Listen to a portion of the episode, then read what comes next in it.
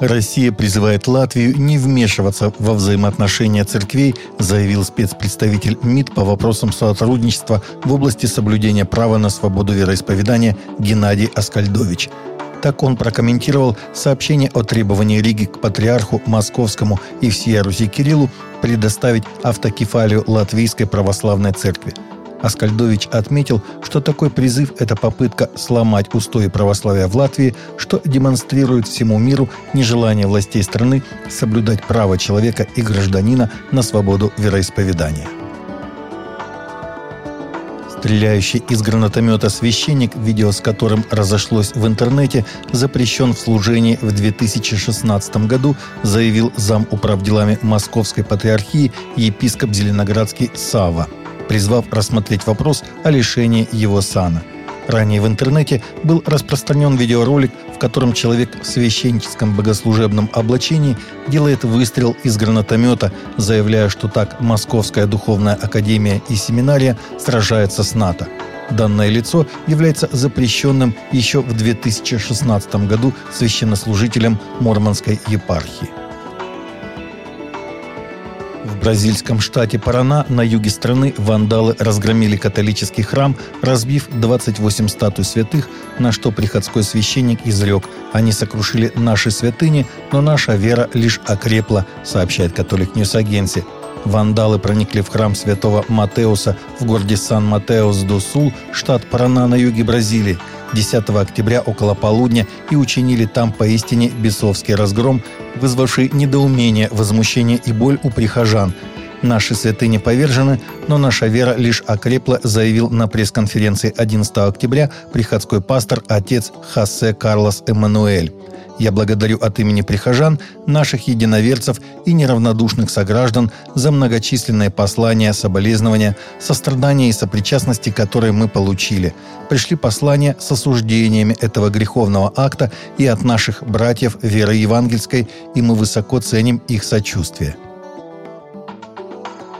Начальствующий епископ Сергей Ряховский отмечает, что в эти непростые дни задача христиан состоит в том, чтобы, не поддаваясь страху продолжать свое служение Господу, твердо стоять на основании священного писания, проповедовать Евангелие и готовить следующее поколение служителей – Вера, служение, преемственность – главные темы предстоящего собора.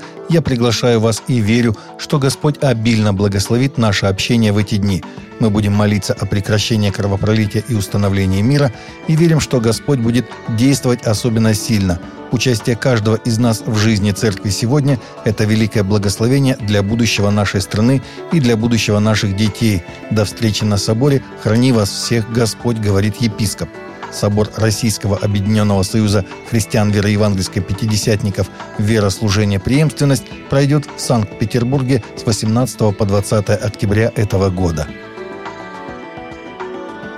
Жертвы религиозного угнетения в Турции поделились своими историями на мероприятии, посвященном свободе вероисповедания в Европейском парламенте, где выступающие высказали мнение, что политическое и социальное давление в этой стране привели к сокращению христианского населения с 20% до 0,2% за последнее столетие – Согласно данным религиозной организации Open Doors, турецкое правительство выслало по меньшей мере 60 иностранных христианских миссионеров и их семьи с 2020 года из страны.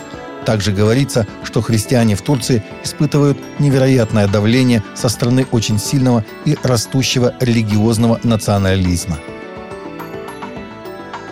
Сообщается, что более 80 нерожденных детей были спасены от абортов в течение первых двух недель кампании «За жизнь» этой осенью. Организация «40 дней за жизнь», которая организует молитвенные собрания неподалеку центров абортов по всему миру, проводит свою первую кампанию с тех пор, как Верховный суд США отменил дело Роу против Уэйда в июне. Во время осенней кампании группы в прошлом году 259 детей были спасены от абортов, что на 48% больше, чем в году 2020. Так, в Мехико участники молитвенной акции молитвенно дежурят возле клиники бесплатных абортов, где от 30 до 50 женщин выстраиваются в очередь с 5 часов утра, чтобы сделать бесплатный аборт. Некоторые подходят к молитвенникам и принимают решение оставить ребенка. Таковы наши новости на сегодня. Новости взяты из открытых источников. Всегда молитесь о полученной информации и молитесь о мире и о мире в сердцах.